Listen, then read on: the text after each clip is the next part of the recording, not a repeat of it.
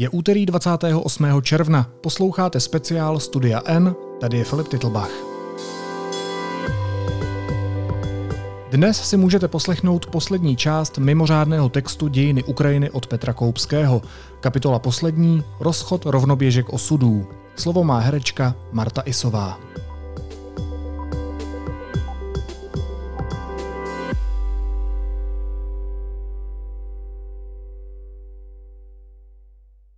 V 90. letech měli Rusko a Ukrajina mnohem víc společného než odlišného. Jejich občané se poprvé v životě a hned velice bolestivě seznámili s nezaměstnaností a inflací. V obou zemích ohromně vzrostly sociální rozdíly, vznikla úzká skupina mocných oligarchů. Obě byly špatně řízené a procházely politickými krizemi. Obě byly skrz na skrz prolezlé korupcí, nevyhnutelným důsledkem situace, kdy jsou úředníci a jiní zaměstnanci státu špatně placeni, ale jejich razítka mají pořád velkou moc.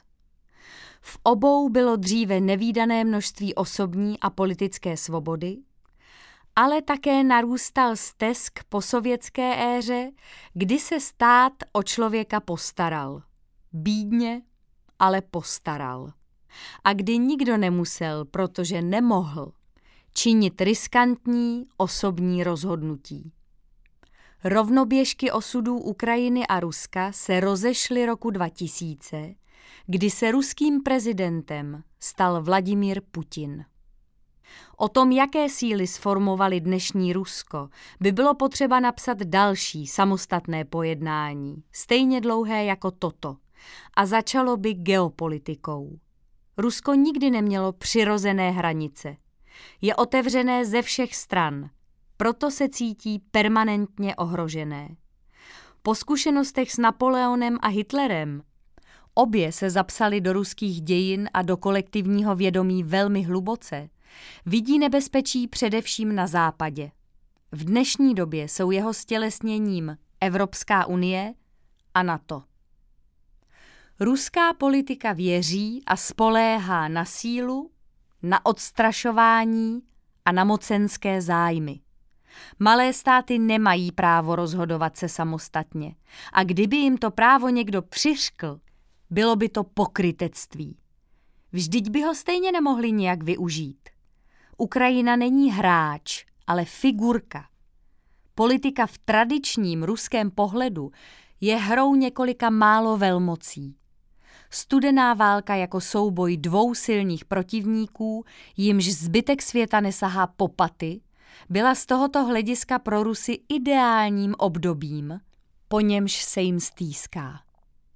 Speciálně o Ukrajině navíc platí, že ukrajinský národ ani jazyk neexistují.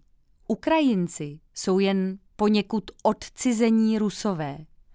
Otvíráli Západ Ukrajině dveře do EU a NATO, činí tak s jediným úmyslem. Oslabit Rusko. Zamezit jeho znovu sjednocení, srazit ho na kolena a definitivně porazit. Naplnil by se tak dávný sen kapitalistů z Wall Street, jejich židovských finančníků a krvežíznivých západních generálů. Předkládám zde umírněnou verzi standardní ruské propagandy, která se často vyjadřuje daleko ostřeji. A to nejen teď, když válka vypukla, ale už řadu let. Situace se vyostřila na bukurešťském samitu NATO v roce 2008. Existují dva výklady toho, co se tam odehrálo, a jejich odlišnost je sama o sobě nejlepším vysvětlením celé události. Podle prvního výkladu Zašel Západ příliš daleko, když v závěrech samitu konstatoval, dnes jsme se dohodli, že se Ukrajina a Gruzie stanou členy NATO. Tím podráždil ruského prezidenta Putina, který v tom viděl jasný útok na Rusko. Druhý výklad cituje stejnou větu, ale interpretuje ji tak, že Západ udělal příliš málo protože zůstal u vágního konstatování namísto toho, aby přímo zahájil proces přijímání obou zemí do NATO. Kdyby to udělal, říkají zastánci této interpretace. Putina by to zastavilo. Čtyři měsíce po bukureštském samitu by nenapadl Gruzii a v roce 2014 by si netroufl na Krym, natož pak na Donbas. Putin, který na bukureštském samitu vystupoval jako host, tam řekl, že Ukrajina není ani žádný stát a dal jasně najevo, že jejím přijetím do EU či NATO by byla narušena ruská zájmová sféra. Tou dobou ho ale ještě nikdo ze západních státníků nebral doslova. Ukrajinci ano, ale jejich obavy zas nebral Západ dostatečně vážně. Dnes se ukazuje, že Putin vlastně už léta mluví naprosto upřímně. Netají se svými dlouhodobými cíly. Mluví o nich tak otevřeně, jako autor Mein Kampfu mluvil o svých. Ani jeho skoro nikdo nebral doslova. Oranžová revoluce na podzim 2000 se na veřejnosti objevily nahrávky soukromých rozhovorů vedených v Kučmově kanceláři. Kromě jiných skandálních odhalení z nich vyplynulo, že prezident schválil vraždu novináře Georgie Gongadze, zakladatele webového deníku Ukrajinská pravda. Ten byl krátce předtím nalezen v lese za Kijevem s uříznutou hlavou. Aféra vyvolala veliké pobouření a vedla k nárůstu popularity opozičního hnutí a k oživení politických aktivit vůbec. Ukrajinskou veřejnost začal rozdělovat názor na základní geopolitickou orientaci země. Západ nebo východ? Favoritem pro západně orientovaných Ukrajinců se stal Viktor Juščenko, který tou dobou zastával úřad předsedy vlády. Ukrajina je prezidentská republika. Funkce premiéra tou dobou nebyla příliš významná. To se mělo časem změnit a ne ku prospěchu země. Ale Juščenko v ní dovedl uplatnit ekonomické znalosti a politické dovednosti v tandemu se svou vicepremiérkou Julií Timošenkovou. Roku 2001 ho Kučma z funkce premiéra vyhodil. Timošenková dopadla hůř – tu nechal zatknout s obviněním z korupce. Soud ji ale brzy propustil z vazby a nahradil gubernátorem Doněcké oblasti Viktorem Janukovičem, čímž máme pohromadě všechny hlavní postavy ukrajinské politické scény v důležitém období po přelomu tisíciletí. Juščenko a Timošenková si založili vlastní politické strany. V prezidentských volbách roku 2004 Timošenková podpořila Juščenka, který se tak stal hlavním opozičním kandidátem proti Kučmově zamýšlenému nástupci Janukovičovi. Západ nebo Rusko? Juščenko nebo Janukovič? Tak se dalo zjednodušit tehdejší rozhodování voličů. Juščenko krátce před volbami vážně onemocněl. Podle verdiktu lékařů, kteří mu zachránili život na vídeňské klinice Rudolfingerhaus, byl otráven prudce jedovatou chemikálií TCDD ze skupiny dioxinů. Nikdy se nenašel důkaz ani pachatel. Juščenko však dodnes trpí následky přinejmenším v podobě deformovaného obličeje. Kampaň nicméně dokončil Vyhrál první kolo prezidentské volby a podle průzkumů byl favoritem v druhém. To však překvapivě vyhrál Janukovič. V zápětí vyšlo najevo, že podvodem při sčítání, což vedlo k masovým protestům, dnes známým jako druhý Majdan. Na kijevském náměstí nezávislosti, Majdan nezaležnosti, za sovětských časů náměstí říjnové revoluce – se statisícové davy sešly poprvé v říjnu 1990 na podporu nezávislosti Ukrajiny. V roce 2004 tam jako reakce na volební podvod vzniklo hnutí, které získalo jméno Oranžová revoluce. Podle barvy z loga Juščenkova volebního bloku Naše Ukrajina. Série protestů vedla k opakování druhého kola voleb a Viktor Juščenko se stal prezidentem. Za svůj hlavní cíl vyhlásil přípravu Ukrajiny ke vstupu do Evropské unie. Doba k tomu nebyla příznivá. Evropská unie přijala roku 2004 deset nových členů, včetně České republiky, což bylo pořádné sousto ke strávení. V západních členských zemích se sotva dalo mluvit o jednoznačné podpoře pro členství Polska, Česka, Slovenska a Maďarska. Ukrajina, chudší, lidnatější a východnější než tyto země, budila ještě více skepse.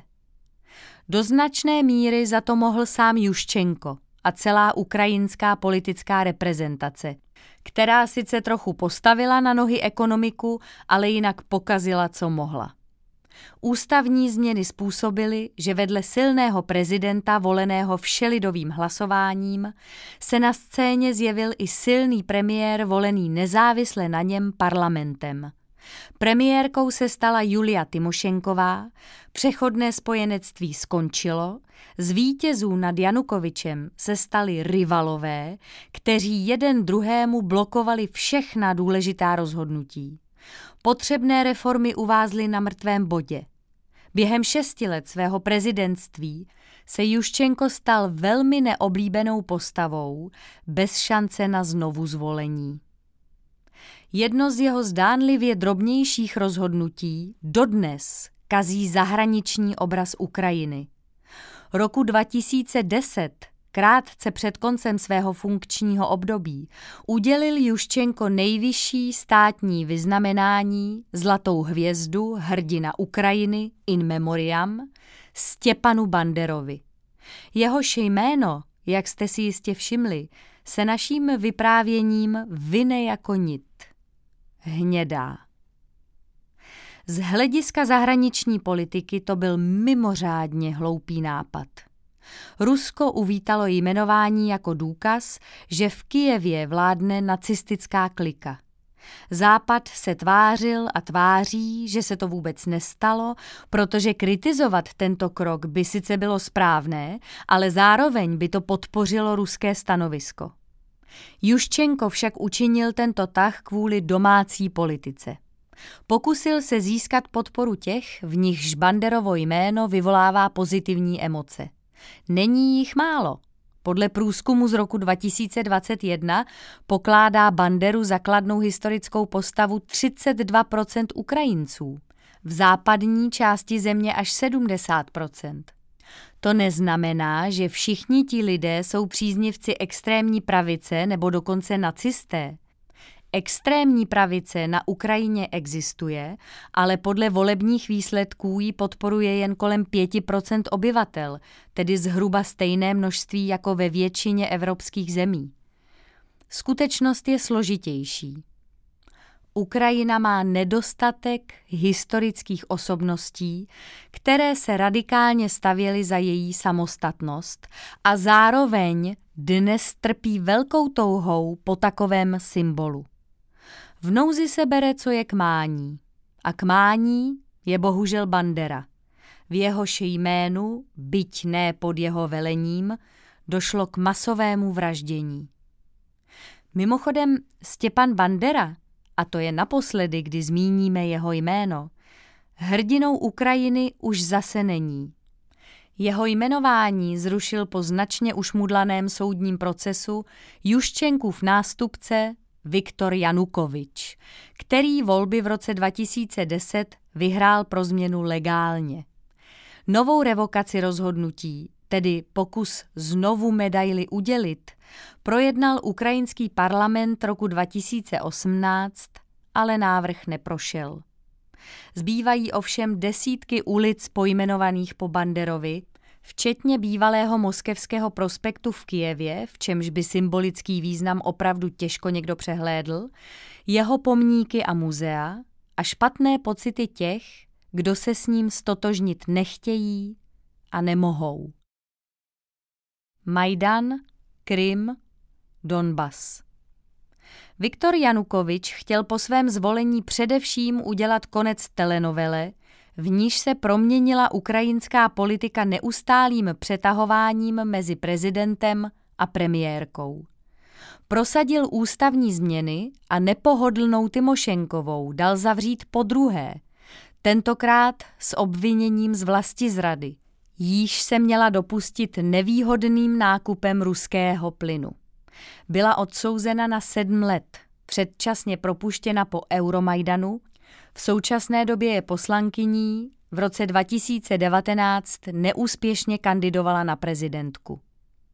Během Juščenkova prezidentského období se podařilo připravit asociační dohodu s Evropskou unií.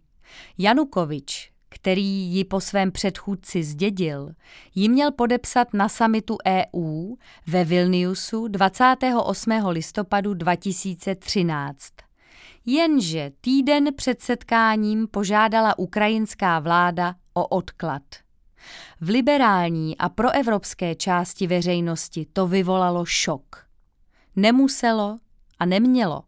Janukovič se k tomuto kroku systematicky a viditelně připravoval po celé své funkční období. Nechal například schválit zákon, který de facto zakázal spolupráci s NATO.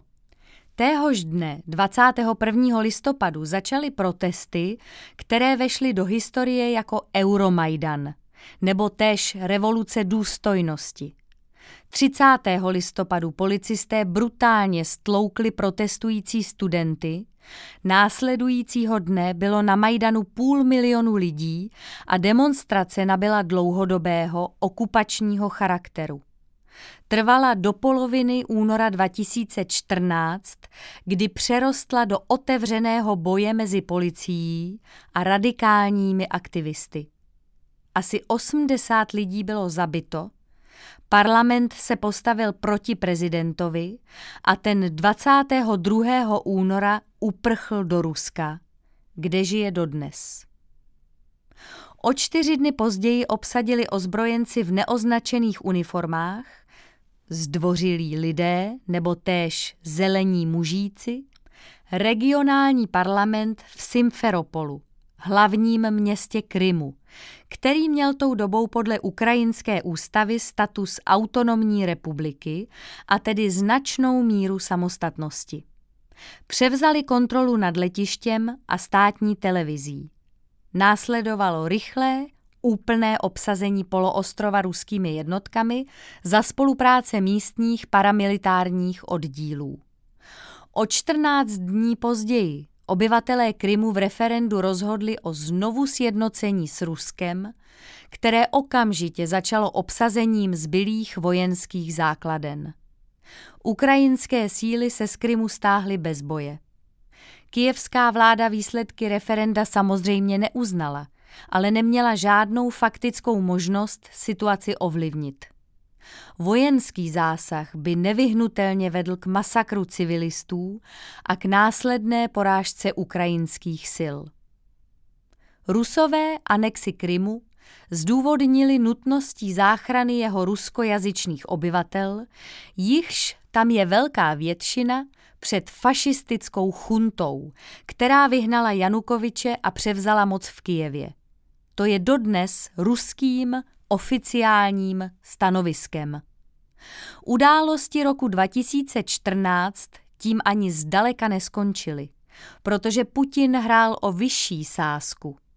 Začal tlačit na federalizaci Ukrajiny s tím, že by její východní část, někdejší Novorusko Kateřiny Veliké, území od Charkova po Oděsu, následovala osud Krymu. Příznivou odezvu vyvolaly tyto ruské plány jen na Donbasu, ve městech Doněck, Luhansk a jejich okolí. Donbas, někdejší průmyslový a surovinový motor Sovětského svazu, má svou slávu dávno za sebou, což jeho obyvatelé pociťují denně a bolestně. Řada továren dávno ukončila výrobu, doly jsou částečně vytěžené, ve zbylých je práce nebezpečná kvůli zastaralému vybavení. Sociologové opakovaně říkají, že většinové naladění obyvatel Donbasu není ani tak proruské, jako spíš prosovětské. Obracejí se k úspěšné minulosti, od níž se Kijev, jak se jim zdá, vzdaluje stále více, a to na jejich úkor. Loajalita a ambice separatistů, kteří se v dubnu 2014 vzbouřili proti ukrajinské vládě, tak byla a je spíš regionální než proruská. Rusové však jejich nespokojenost dlouhodobě sledovali, přiživovali ji a dovedli využít pro své účely. Stejně jako na Krym, i do Doněcka a Luhanska začaly ruské speciální jednotky pronikat kuriózním, v dřívějších válečných konfliktech nevýdaným způsobem, jako soukromníci, turisté, zelení mužíci. Promísili se s místními paramilitárními oddíly. Na různých místech Ukrajiny, včetně Charkova a Oděsy, nejprve došlo k lokálním násilnostem. Situace se ale změnila ve chvíli, kdy ozbrojený oddíl vedený Igorem Girkinem, zvaným Strelkov, důstojníkem ruské tajné služby FSB, obsadil stotisícové město Slovjansk. Další podobné oddíly se pak zmocnily moci v dalších centrech Donbasu. V tu chvíli neměl situaci v nejvýchodnější části Ukrajiny pod kontrolou nikdo. Ani kijevská vláda, jejíž pořádkové síly nepřipravené na ozbrojené povstání museli jednoduše uprchnout, ani rusové, kterým to ovšem nevadilo. Zmatek byl jejich cílem – ani místní oligarchové, kteří napřed vzbouřence podporovali v naději, že si díky nim zřídí místní panství, kam Kijev nedosáhne, ale spontánní hnutí se jim rychle vymklo z rukou. A dokonce ani sami separatisté, rozdělení do soupeřících frakcí a bez jasného politického cíle, nedisciplinovaní, s velkým podílem kriminálních živlů, ale také upřímných idealistů. Ukrajinské vedení, v jehož čele stál narychlo zvolený prezident Petro Porošenko, průmyslový magnát a po několik let guvernér státní banky, se rozhodlo neopakovat pasivní přístup, do nějž bylo dotlačeno na Krymu a použilo sílu. Aktivity separatistů prohlásilo za terorismus. Vedle řádných armádních jednotek se do bojů na Donbasu zapojili dobrovolníci. Někteří z nich politicky problematičtí. Nejvýraznějším příkladem je batalion Azov, který se otevřeně drží neonacistické ideologie a symboliky. Vláda účast dobrovolníků přijala vděčně, protože armáda byla na boj špatně připravená, nedostatečně vycvičená a vyzbrojená. Každý, kdo měl automatickou pušku a věděl, co s ní, se v tu chvíli hodil. Ukrajinské síly dobily Slovjansk a postupovali dál na východ. Do této doby spadá dobře známý incident s malajzijským dopravním letadlem na lince Amsterdam, Kuala Lumpur, které separatisté omylem se střelili, čímž na sebe upoutali pozornost světa, samozřejmě ne v dobrém. Kdyby se to nestalo, byl by zájem západu o boje na Donbasu určitě mnohem menší. Ve chvíli, kdy povstalcům, kteří mezitím vyhlásili své lidové republiky, Doněckou a Luhanskou, docházely síly a materiál, zasáhly do bojů jednotky ruské armády, částečně pod pláštíkem humanitární pomoci. Kromě toho Rusko dodává separatistům zbraně a další materiál a rovněž přímo zasahuje do činnosti oddílů. Některé obzvlášť neřiditelné místní velitele pravděpodobně FSB fyzicky zlikvidovala, když se nechtěli podřídit jednotnému velení a ruským zájmům. V polovině roku 2015 zavládla na Donbasu patová situace. Ani ukrajinská armáda, ani povstalci podporovaní Moskvou nemají dost sil, aby ji nějak podstatně změnili. Podmínky příměří teoreticky upravují dva balíky dohod z Minsku, kde jsou stanoveny demarkační čára a šířka demilitarizované zóny. Obě strany však příměří porušují, neustále dochází k místním přestřelkám a konfliktům. Na území ovládaném povstalci žije asi 3,5 milionu lidí. Další 2 miliony oblast postupně opustili. Z toho 1,3 milionu odešlo na Ukrajinu, asi 700 tisíc do Ruska. Za těmito čísly se skrývá nesmírné strádání obyvatelstva. Život ve válečné zóně bez vyhlídky na brzké zlepšení.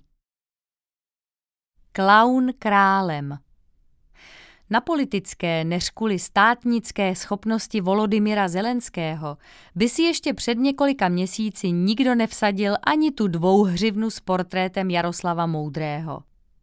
Jeho vítězství nad Petrem Porošenkem v prezidentských volbách roku 2019 působilo jako vtip. Jako pokračování televizního seriálu Služebník lidu, v němž Zelenský, herec, scénárista a ředitel divadla, hrál učitele, který se řízením osudu stane prezidentem. Lidé jako Zelenský se prezidenty stávají jen ve chvíli, kdy má celý národ už všech politiků plné zuby a sáhne po osobě zvenčí, i kdyby to nakrásně byl televizní komik. Většinou to bývá hodně špatná volba. Političtí outsidři se ukážou jako neschopní, manipulovatelní či naopak autokratičtí. Zelenský za první dva roky v úřadu nic podstatného neskazil, ale také ničím nezazářil. Říkal předvídatelné věci, choval se umírněně, nic nezměnil, ani se o změny příliš nesnažil. Jeho pověsti bojovníka s korupcí uškodila aféra Panama Papers, v níž vyšla najevo jeho účast a účast několika jeho blízkých spolupracovníků v offshoreových společnostech napojených na ukrajinského oligarchu Ihora Kolomojského. Ruská agrese pohled na Zelenského zásadně změnila. Svým neokázalým vůdcovstvím a hrdinstvím svou civilní statečností a neústupností zaujal celý svět a získal pro Ukrajinu obrovské sympatie veřejnosti. Už týdny se doslova pod palbou projevuje jako muž na pravém místě. Jako David úspěšně vedoucí válku s Goliášem. Bez osobnosti jeho formátu by na tom byla Ukrajina pod nynějším tlakem mnohem hůř. Zdá se, že Ukrajinci v roce 2019 přece jen zvolili dobře. Kam ale povedou jejich dějiny dál, z vratkého bodu, v němž se nyní ocitli, to neví nikdo. Pro deník N načetla Marta Isová.